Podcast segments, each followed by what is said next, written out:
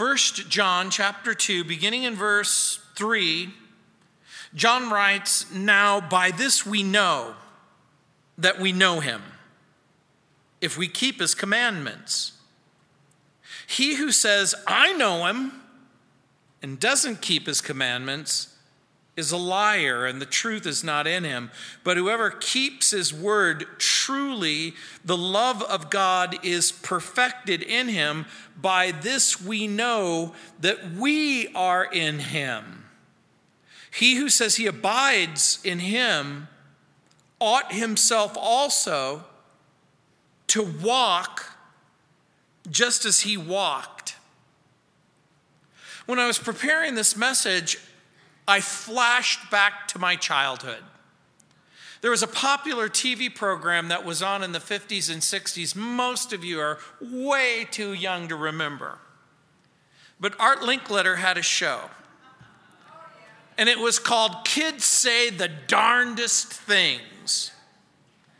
And I ran across just a couple of them. I didn't have a chance to write them out.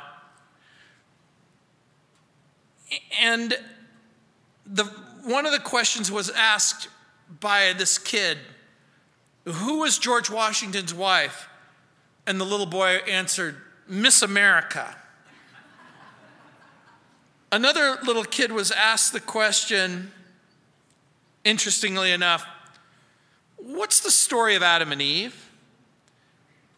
And the little girl replied, One time there was God, and God made Adam out of dust. And then he put Adam to sleep, and he made Eve out of a rare rib.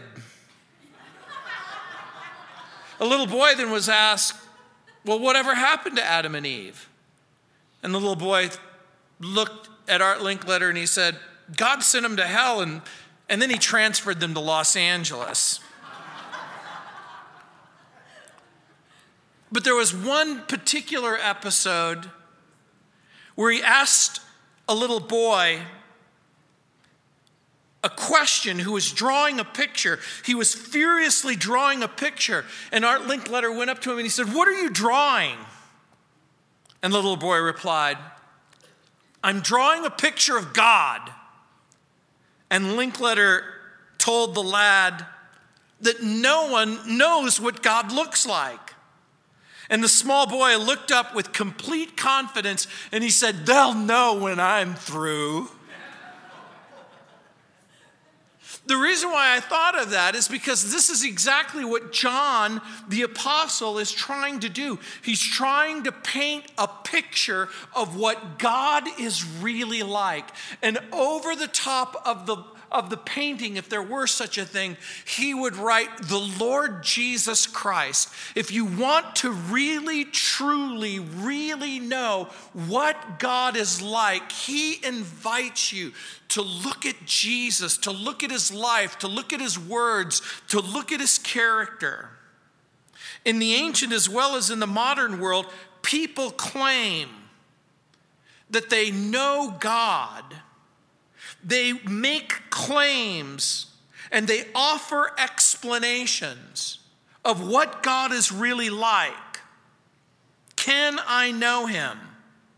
And so, what John is trying to convince every single person is that Jesus is the reliable picture. How can we know that we really know God? How can we be sure that our experience of salvation is real. John's letter is going to now offer a series of tests.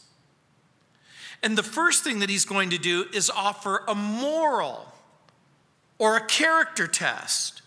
This is the test of righteousness that we've just read about in verse 3 and 4 and 5 and 6. So, the answer to the question, how do I know that I'm really saved? How do I know that I have a right relationship with God? How do I know that I have fellowship with God and then that we have fellowship with each other? If you really know God in Christ Jesus, you're going to grow in grace and in righteous living. Why? Because God is righteous. Does righteous living mean sinless living? It can't mean that because he's already pointed out that the person who says that they have no sin winds up lying to them to others, winds up lying to himself and winds up lying to God. So we know that that's not the answer from verse 8. But it does mean that the Christian is headed in the right direction. A Christian isn't sinless, but a Christian sins less. If a person isn't increasingly dissatisfied with sin, if the person isn't distressed by sin, then he or she is probably not a child of God. If you aren't upset and convinced that your behavior matters, then that's a problem. So he's going to give a moral test now. There's going to be a social or a relational test that's going to be given in verses 7 through 11, and there's going to be a doctrinal test that's going to take place later in the chapter in verses 18 through 27. So it isn't just simply a moral test, it isn't just simply a relational test, it isn't simply a doctrinal test. It's all of these things together. It is so so again, here's the idea. The test seems to include something about who I am. The test seems to include something about the way that we relate to each other in love. And then there seems to be a test about the way that we relate to each other in what God has revealed in the teachings of Jesus. We might think of these three tests by asking three more questions. Number one, has my life changed? Do I love the Lord Jesus Christ and others?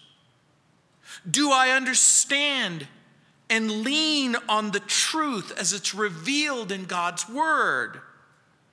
These are the tests that John describes. When you ask the question, Am I a Christian? You know, I remember when I was a kid being asked this question. Someone just sort of haphazardly said to me, Are you a Christian? And I said, of course I am. I'm a Catholic. But you know, my response was a cultural response. I, I, knew that I wasn't a Buddhist, and I knew that I wasn't a Hindu, and I knew that I wasn't an atheist, and I knew that I wasn't an agnostic. But according to John's definition, I wasn't a Christian because I failed the moral test and the relational test, and even the test of truth. You know, someone, if you ask them the question, even if I asked you the question, what is a Christian? You might want to give me the dictionary answer. The dictionary answer might be an adherent or a follower of Christ. By the way, the word appears three times in the Greek New Testament in Acts chapter 11, verse 26, in Acts chapter 26, verse 18, and in 1 Peter chapter 4, verse 16. In those passages, it reveals that the first disciples were called Christians in Antioch. And in Paul's presentation of the gospel to King Agrippa, as he's sharing God and he's sharing Christ, and he's, he's pleading with King Agrippa to believe the truth about Jesus, Agrippa's response was, You almost persuade me to become a Christian. And Paul's response was, Would to God that you were exactly like me, except for these chains. In Peter's passage, the exhortation reads If anyone suffers as a Christian, don't be ashamed. The word Christian seems to have been derisive when it was first invented.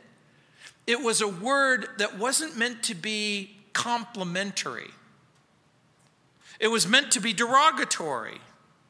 But all of a sudden, the Christian adopted the word as their very own. In the popular culture, in the modern culture, it seems to have been emptied of its meaning. Since almost anyone and everyone can use the term to describe their own particular view or their own brand of Christianity. So, what are we to think and what are we to do? I think what we have to do is we have to take the word back.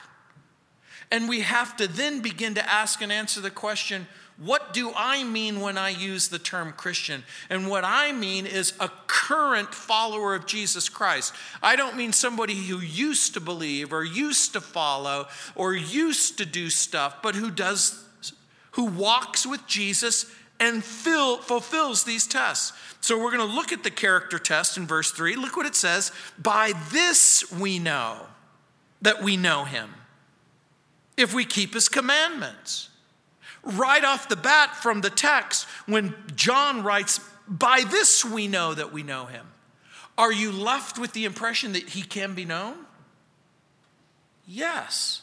In other words, he's inviting the person to not only ask the question, but to answer the question. Let's put it a little bit differently. Is it possible for a human being to know God? John's answer is yes. Jesus has made it possible.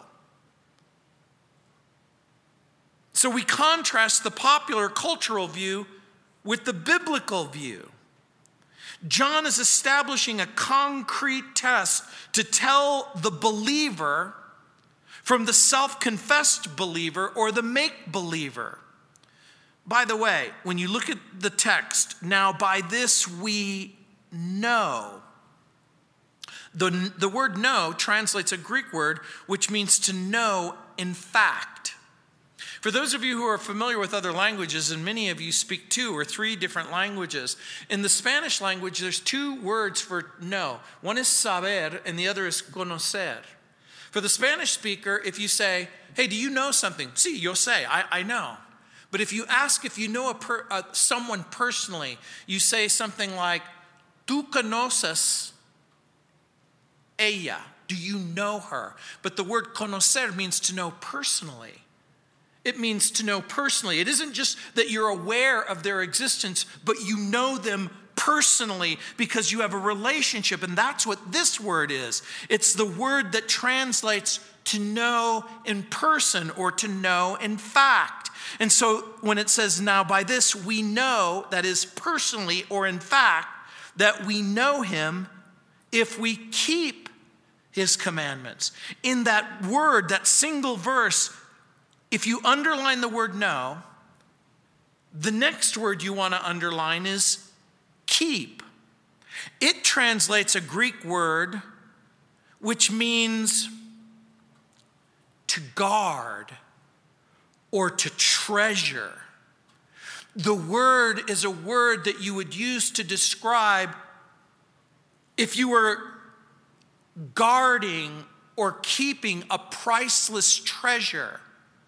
Here, the word keep carries with it the idea of a careful watch coupled with security.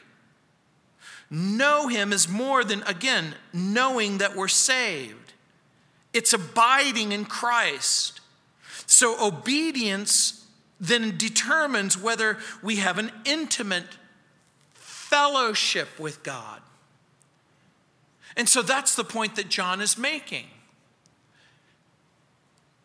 I told you that if I were to take the word communication and break it down into two words, I would use these two words to describe communication shared understanding.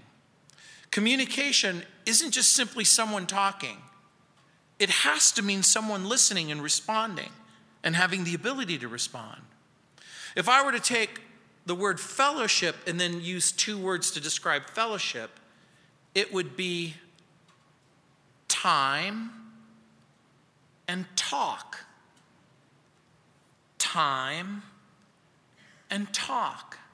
every single relationship that you have, every real fellowship, every real friendship that you enjoy right at this very moment has to have those two qualities, don't they? In order to really have a relationship with someone or fellowship with someone, you have to spend time with them and you have to talk to them. Time and talk. And so now we again ask the question how can I know that I'm a Christian? And we discover something that a real Christian takes time and talks with God through Jesus Christ and then in friendship and fellowship with each other. So, this passage gives us two ways to know if you do what Christ says and then you live the way that Jesus wants you to live. That makes sense to you, doesn't it? Based on what the text says. When John says, Now by this we know that we know him if we keep his commandments, the idea seems to be if you do what he says and you live the way that he wants, then the chances are you're going to be fine. Obedience confirms fellowship which precedes joy. Jesus himself said, If you love me, you'll keep my commandments, in John chapter 14, verse 15. Some of you may be pressed to think, Well, wait a minute, wait a minute. Is this another sermon on legalism? No. I need you to understand something. Obedience to God's word and Christ's commandment isn't legalism, but love. You see, we have to think that way.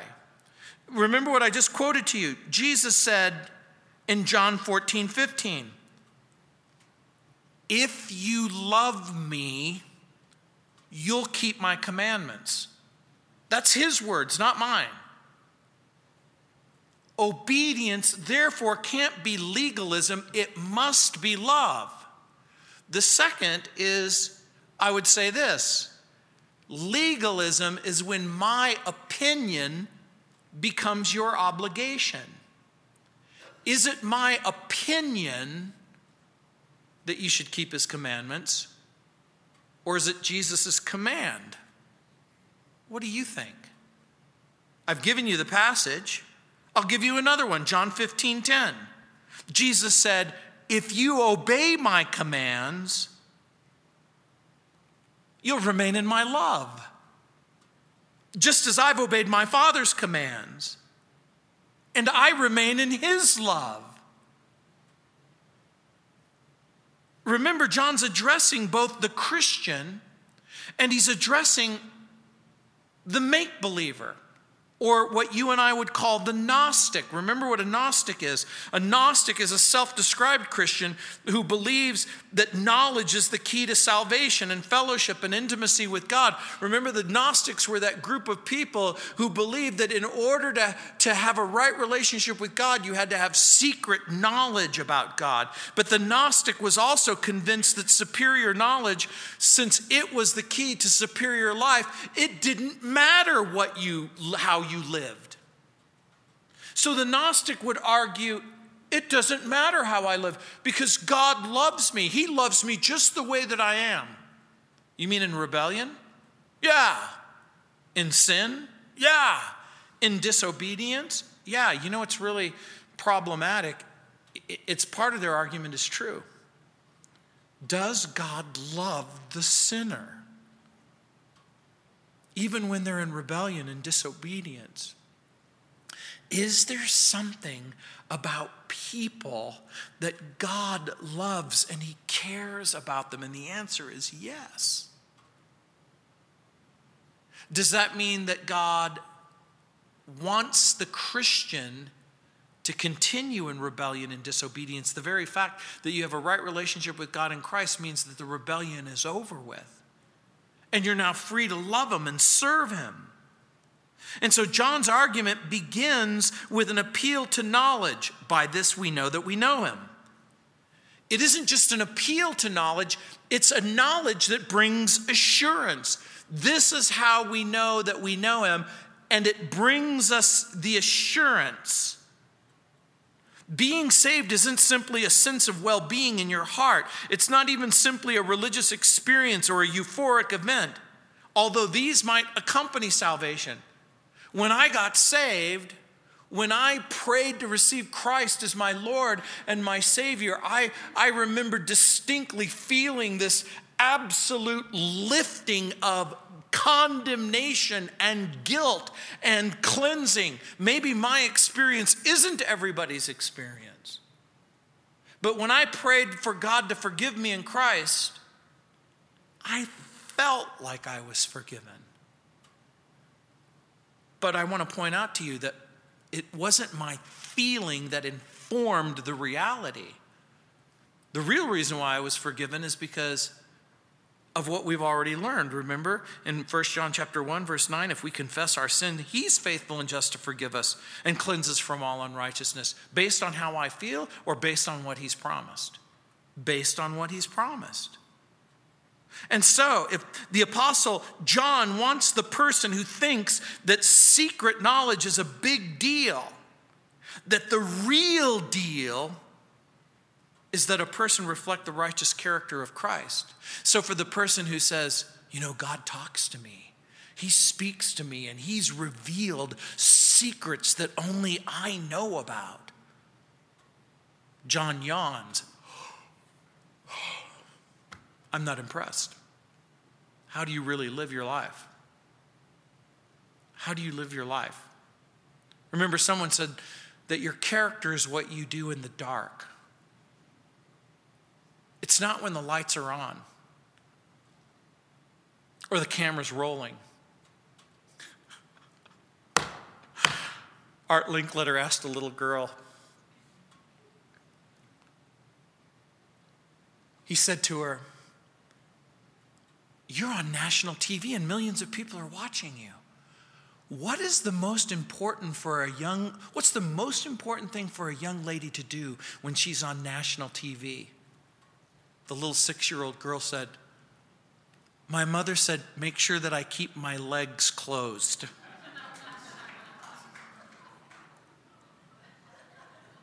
well, we, we laugh because we understand something that we live in a culture and a society that is predetermined that you're supposed to do certain things. You're at least supposed to have the appearance. And so John is making it abundantly clear that the person who has a righteous character marked by obedience to Christ's commands is the person that's the most impressive person. The ancient Greeks embraced many, many modern notions that are popular in the popular culture right now, including humanist notions and atheistic notions. There was an almost unlimited confidence in human reason. Many Greeks embraced the idea that human reason was sufficient to describe and explain reality and the human condition. In other words, they lived in a world where I can understand and I can relate a reality apart from God, apart from revelation, apart from the Bible. I can explain the human condition and the human problem and what we have to do about it. And John's argument is not really. Can a person know God simply on the basis of their mind or intellect? Uh, imagine you live in a world where you walk outside these doors and you ask anybody Do you know God? And then they answer you. And you ask them the question How do you know God? How do you know Him? Well, I talk to Him. And then what happens? He talks back. What does He say? He says this or that. And have you noticed that the God of many people's imagination doesn't require them to repent of their sin and doesn't require them to abandon wickedness? Their God doesn't require them to turn to Christ and to trust Him and to walk with Him. Can we think our way into a right relationship with God? Apart from Christ, apart from the gospel? The Bible's answer is no. There are two serious flaws with this idea that you can think your way or reason your way to God apart from revelation. James Montgomery Boice writes, quote, First, it gives no adequate basis for ethics. A man could be a philosopher or knowing one and yet indulge in the depravity which infested paganism. Second, an intellectual knowledge of God didn't satisfy the whole man, for man is more than just intellect. Man wants to relate to the infinite, not merely contemplate it. So while the God of Plato and others could fill their mind, it didn't warm their heart or stir their emotion, which man desires. In other words, what God does in Christ is address the whole human you know, very smart people can fill their mind with thoughts about God. But will it cleanse your heart and satisfy your soul if you don't know Him? I read the pagan world was always haunted by the unknowability of God. At best, men could grope after his mystery. It's hard, said Plato, to investigate and to find the framer and the father of the universe. And if one did find him, it would be impossible to express him in terms which everyone could understand, unquote. Aristotle spoke of God as the supreme cause by all men dream of and by all men are known. The ancient world did not know that there was a God or gods, but it believed that such gods as there were might be quite unknowable and only occasionally interested in mankind. In a world without Christ, God was a mystery and power, desirable, but never known, unquote. And so there are people like that in the world in which you live. Do you know God? Their answer might be no one can know God. No one can know God. And if you said to them, but what if that's not true? What if it is possible to know God based on what God has revealed about himself in the person of Jesus Christ?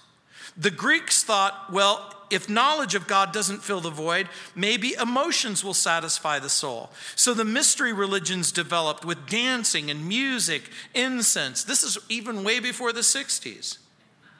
In the first century, they had dancing, music, incense. Way before rock and roll, they were doing incense and peppermints. In order to alter their state of consciousness, they wanted to feel something powerful and visceral, and the pounding music and the, and the fragrances would, would stimulate the senses. There seemed to be a promise of an emotional union with God by ecstatic emotional services. And so the same thing again appears even at this very moment where people will go, Hey, did you go to church? Yeah. How was it? It was great. Why was it great? Because I felt the presence of God, I felt the presence of the Holy Spirit. But imagine they also say, It wasn't great because I felt nothing. I felt nothing as if the presence or the absence of God is based on the presence or the absence of what you feel or don't feel. The problem with emotional services is there needs to be an ever increasing emotion I call it the law of diminishing returns. The law of diminishing returns is if you feel a certain way, then there's this expectation that if you have to feel that way again and again and again. People want teaching and touching. It makes perfect sense to me that people want to know God with their brain it makes perfect sense to me that they want to experience God with their heart and with their emotion.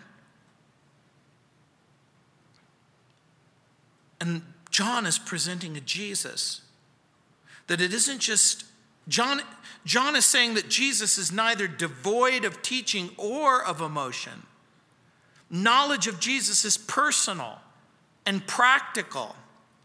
Knowledge of Jesus is satisfying because Jesus isn't simply an idea or a theological construct, but Jesus is a real person. So, John isn't inviting you to know God by simply thinking thoughts about God or even feeling feelings about God. Each and every one of you probably had a point in your life where you looked at another person and you go, that person's attractive to me. I think I'd like to know them. And you begin to think about them. And you may even have enough courage to talk to them. By the way, could things change once you know them? Everybody shakes their head, yes. Because thinking about a person and feeling uh, something for a person is different from actually knowing them. When you meet Jesus, you don't simply change your mind, you also change your behavior. And this seems to be part of the argument that John is making. He doesn't just simply say, I want you to think differently about Jesus, or I want you to even think differently about your sin.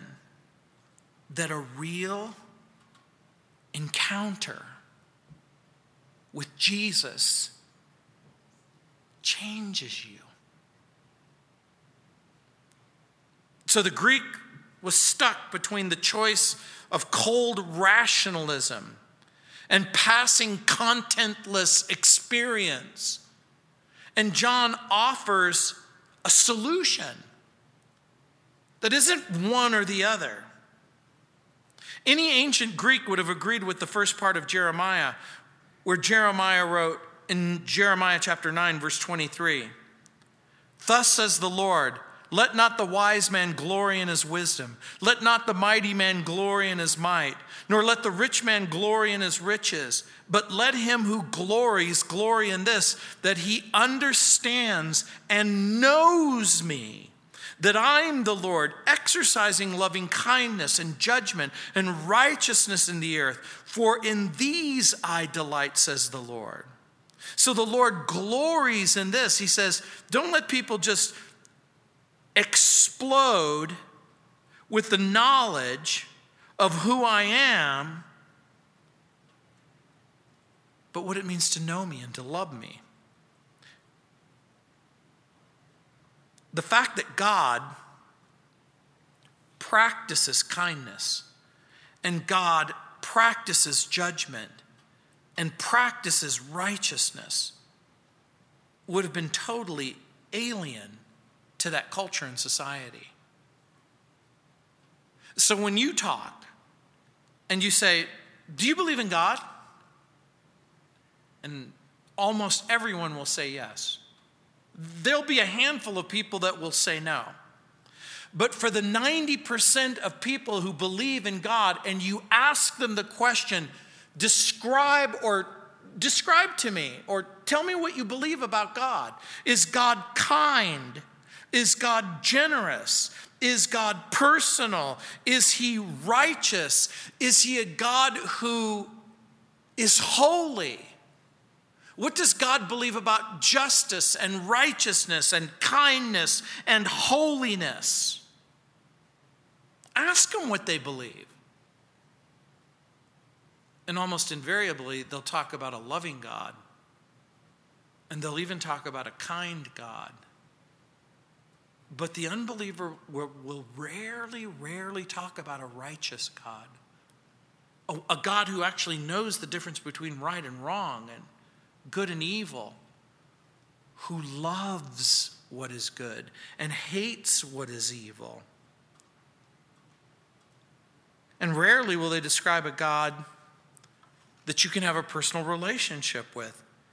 In Jeremiah chapter 31, verse 34, Jeremiah describes knowledge of God that people will possess in the latter days. He writes and he says, This is what it's going to be like at the end of time. No longer will a man teach his neighbor or a man his brother, saying, Know the Lord, because they'll all know me from the least of them to the greatest, declares the Lord. But this verse is preceded by a statement of how all this is going to happen. The statement right before says, quote, I will put my law in their mind. I will write it on their hearts. I will be their God, and they will be my people. And then it's followed by an ethical statement I will forgive their wickedness, and I will remember their sin no more. Jeremiah describes a God who knows the truth about your condition, who knows the truth about your sin and your wickedness, but who's willing to love you and forgive you and cleanse you. John argues the person who knows God will be changed by God. I want you to hold on to that for just a moment. The person who knows God will be changed by God. So imagine you say to a person, Do you know God? And they say, Yes. And you ask the question, Can you tell me how He's changed your life? Can you tell me how He's changed your life? I remember the exciting testimony of a particular person who said, I don't know about Jesus turning water into wine, but I know that he could turn f- beer into furniture. He goes, What do you mean? He goes, I used to be a drunk. Instead of spending my money on getting drunk, I saved my money and I brought, bought furniture for my wife and for my family. He's describing someone who's been changed. That coming into a right relationship with God changes you. This is the first test of whether a person knows God. People who say they know God, but who live in willful, flagrant disobedience, a lifestyle of sin. I'm not talking about a lapse, I'm not talking about a fall, I'm not talking about an event of disobedience. I'm talking about a lifestyle of disobedience. So, what does knowing God mean? John's answer is that you know and experience someone who changes you personally. Let me put it to you another way. For those of you who are married, You met your wife and you knew her. Husbands, did your wife change your life? Hopefully, the answer is yes. Wives, when you met your husband and you married your husband, did your husband change your life? Mothers, did your children change your life? Friends, have you ever had a relationship with a person and tragically they died? And in a moment of testimony, maybe at their funeral, you said, He changed my life. My life was different because of my friendship or my fellowship. That's what he's talking about. A willingness to do this is evidence of the supernatural work of God. And this is what Paul meant when he tells the Philippians to work out your salvation with fear and trembling, knowing that it's God who works in you both to will and to act according to his good purpose. It isn't you pretending to be different, but it's you different because of what God has done inside of you. And then he talks about failing the test in verse 4. Look what it says in verse 4 He who says, I know him, and does not keep his commandments is a liar, and the truth isn't in him. So he's talked about a test. And now he's going to talk about what happens when you fail the test. And he's going to introduce two characters in verse 4 and verse 5. They're different from one another. He does this to make the test concrete. The first person says, I know him, but he fails to keep his commandments.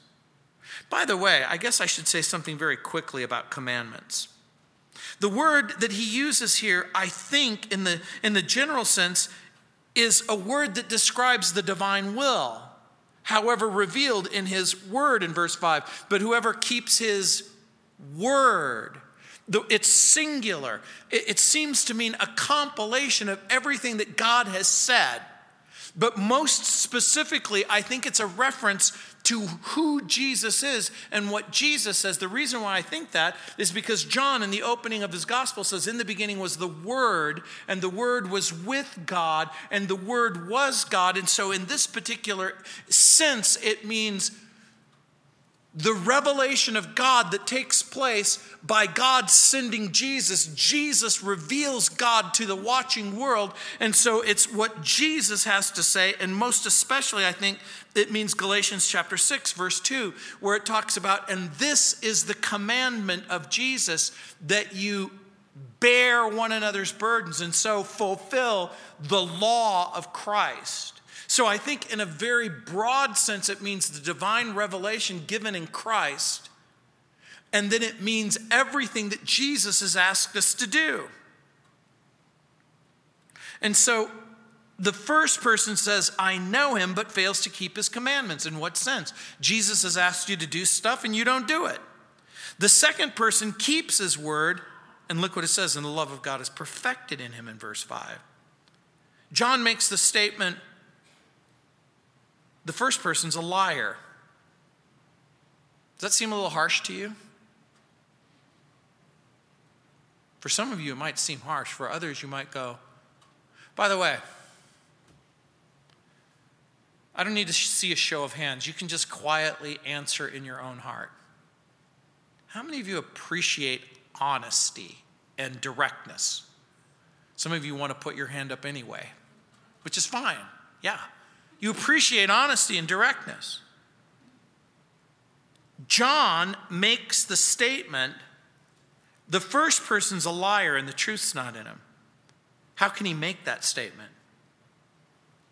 Because John says what we all know what you were taught by maybe your mother or your father, or your grandmother, grandfather.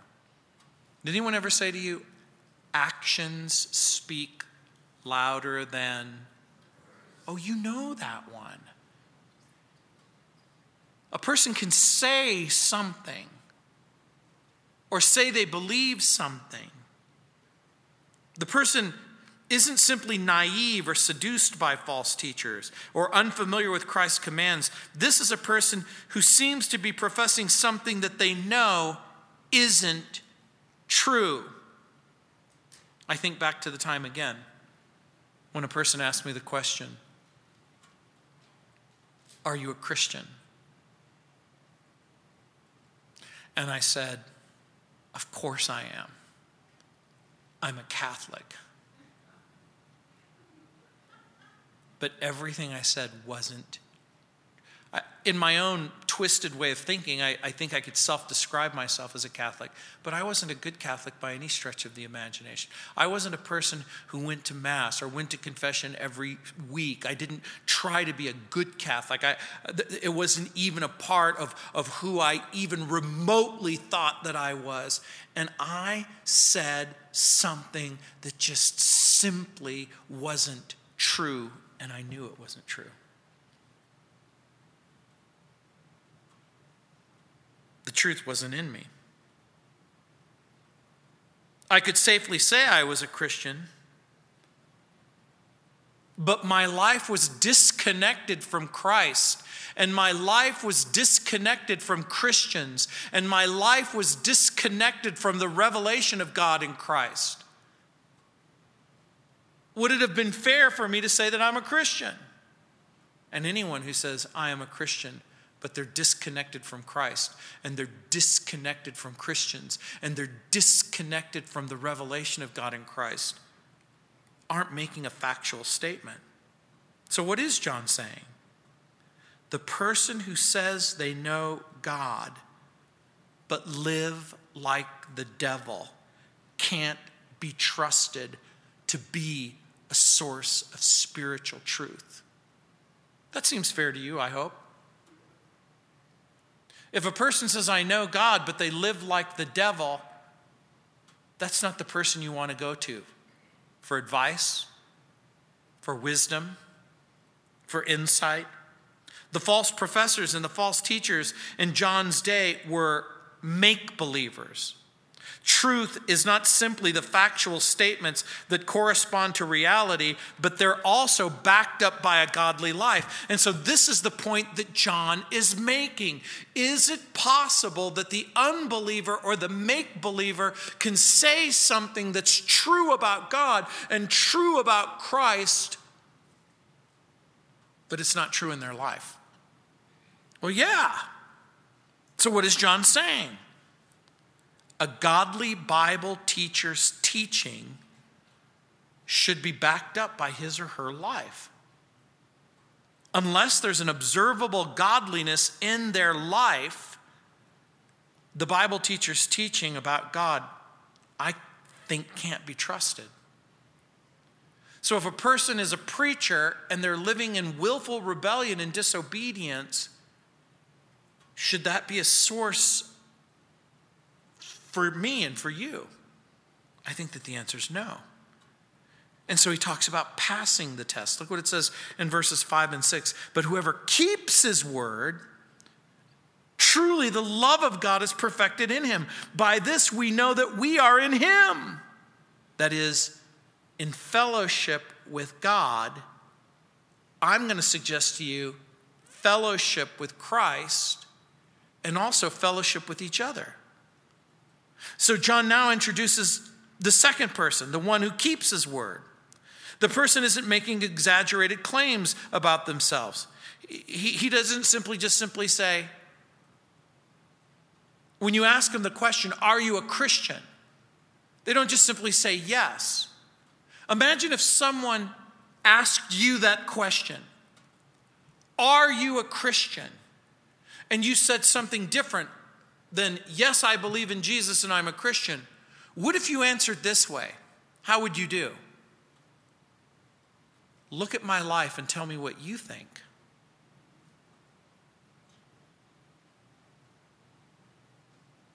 Look at my life and tell me what you think. Tell me how I conduct myself with you and with others. Tell me how I speak. Tell me how I act. Tell me how I behave. Here, his word means his revelation in its totality. But whoever keeps his word, truly the love of God is perfected. And again, here, perfected means complete. In this person, in contrast to the other person in verse 4, the love of God is perfected. The person in four in verse 4, the love of God is not perfected. The person in verse 5, the love of God is perfected. And in the Greek language, the word cont- contains what's known as the genitive. And it's really difficult for me to explain this, but let me give it a shot. It means that the word can be taken in one of three ways. The love of God is perfected. If God is the subject, this is number one. If God is the subject and the reference is to God's love for us, then it would seem to mean truly the love of God, that is, it is the love of God. That's what's perfected. Or number two, it could refer to our love for God, that is, God as the object of our affection or devotion. Or number three, it might mean the quality of love that's divine love that is, the love of the very nature of God. In my way of thinking, I think the second meaning best fits the context. That is, if a person really loves God, you're going to seek to please God by obeying Him. So, what does it mean the love of God is perfected? It may mean God's love for people or it may mean a godly kind of love, or it may mean a person's love for God. Would it be wrong to think of all three? I, I think not. And he says, By this we know that we're in him. By what? By this we know that we're in him. By what? By this. John seems to be saying, We love the Lord because we know the Lord. Later, we're going to discover something. We love him because we know him. But John's going to reiterate, but guess what? He loved you first. He knew you first. We love him, but he loved us first. By this we know him. Knowing the Lord Jesus and loving the Lord Jesus results in obedience to the Lord Jesus. And so in verse 6 it says, He who says he abides in him ought himself also to walk just as he walked.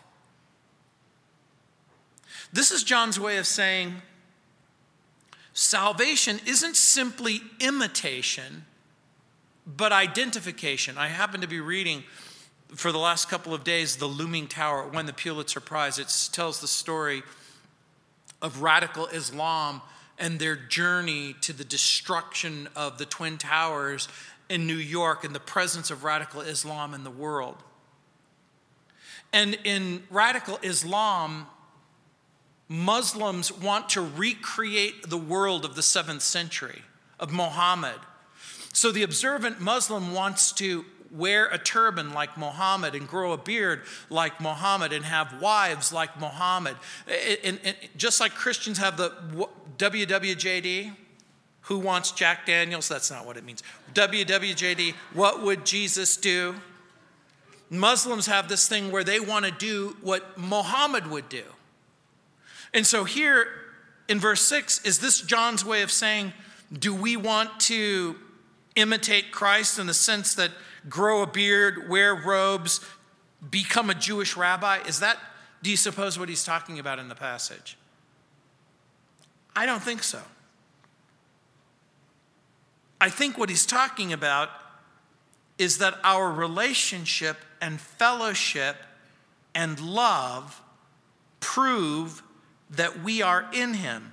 He who says he abides in him, it means to live or to dwell, ought himself also to walk as he walked. We're not called to, mimic Christ, but to walk as he walked. And this is a, an idiomatic expression which means to live like he lived, not simply by the rules, but his example. We're disciples, we're current followers of Jesus.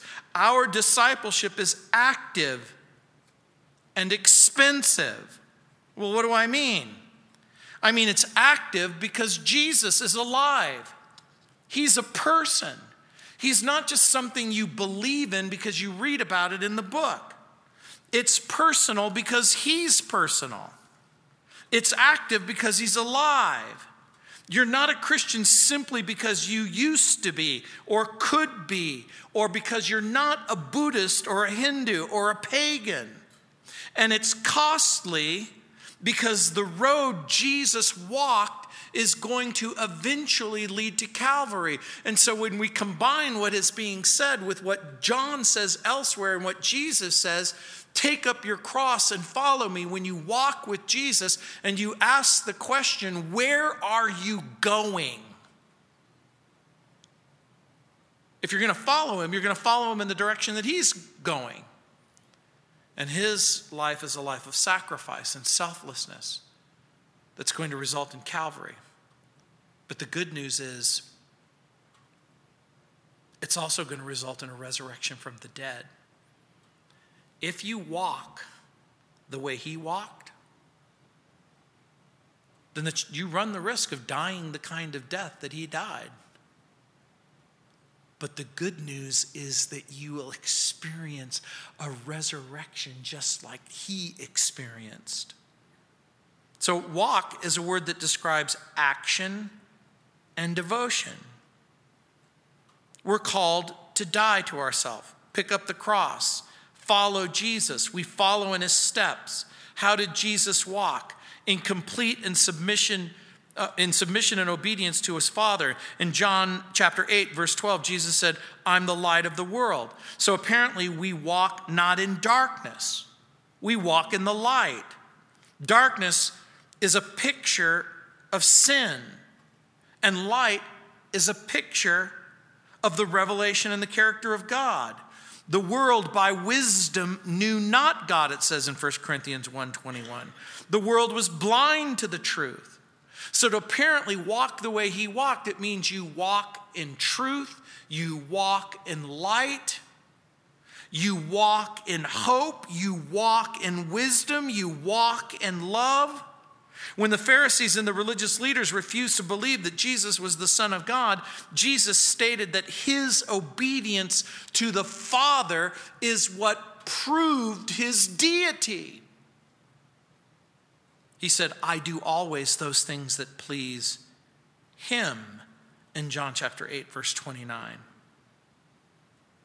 To walk as Jesus walked means to love what he loves, it means to hate what he hates. It means compassion and sensitivity. And so when you walk as Jesus walked, you hate sin. When you walk as Jesus walked, you practice self sacrifice and self sacrificing love. Jesus is always concerned about rightly representing God.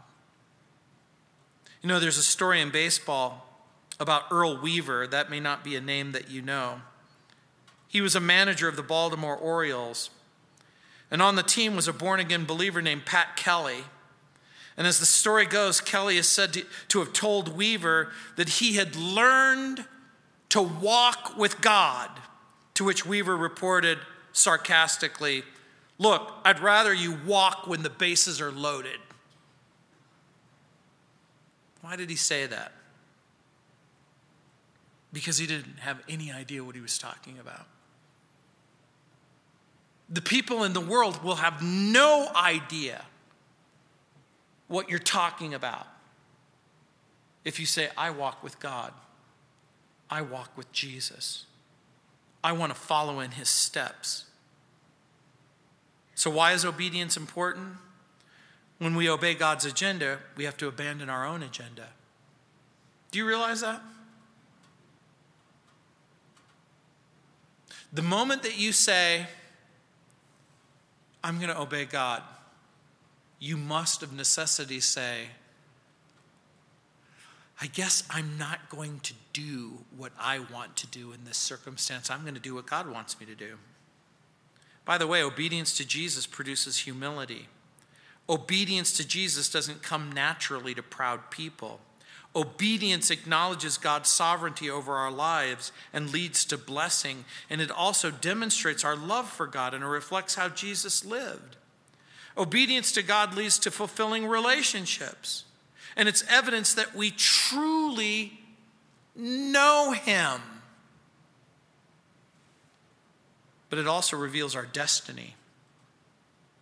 It doesn't just simply talk about what we are it talks about what we will become.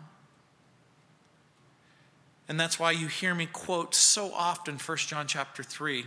If you turn the page and in verses 1 through 3, look what it says Behold, what manner of love the Father has showed us, or behold, what manner of love the Father has bestowed on us, that we should be called the children of God. Therefore, the world does not know us because it did not know Him. Beloved, now we're the children of God, and it has not yet been revealed what.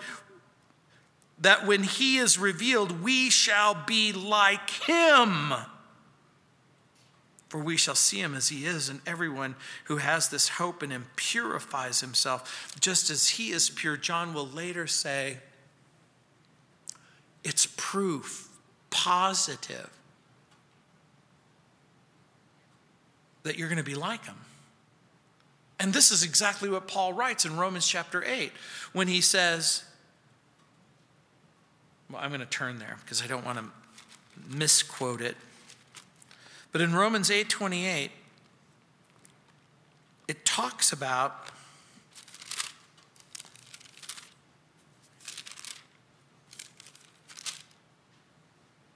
and we know that all things work together for good to those who love God, to those who are the called according to his purpose. For whom he did foreknow, he also predestined to be conformed to the image of his Son, that he might be the firstborn among many brethren. Moreover, whom he predestined, those he called, and those he called, he justified, and those he, he justified, he also glorified. So you begin with him, and you end being like him. And by the way, we also fulfill the Great Commission in Matthew 28 go into all of the world, disciple all the nations, teaching them to observe everything that I have taught you. Do you need to walk away from sin? Do you sense that God's asking you to take steps of obedience in your life. And I challenge you. I challenge you. The next time a person asks you this question Are you a Christian? That your answer is What does my life tell you? about what I really believe. That's the first test. Two more. Let's pray. Heavenly Father, Lord, we are challenged, but we also know that, Lord, you're calling us to a life of submission and humility and obedience. That, Lord, you want to deal with our pride that you want us to acknowledge the sovereignty that, that you want to express over our lives, knowing that it will lead to blessing. And again, Father, we know, we know, we know, we know. It's your kindness that leads us to repentance and gives us the strength to walk away from that rebellion and that life of disobedience so that we can walk with you truth. And so, again, Father, we pray as men and women who know you and love you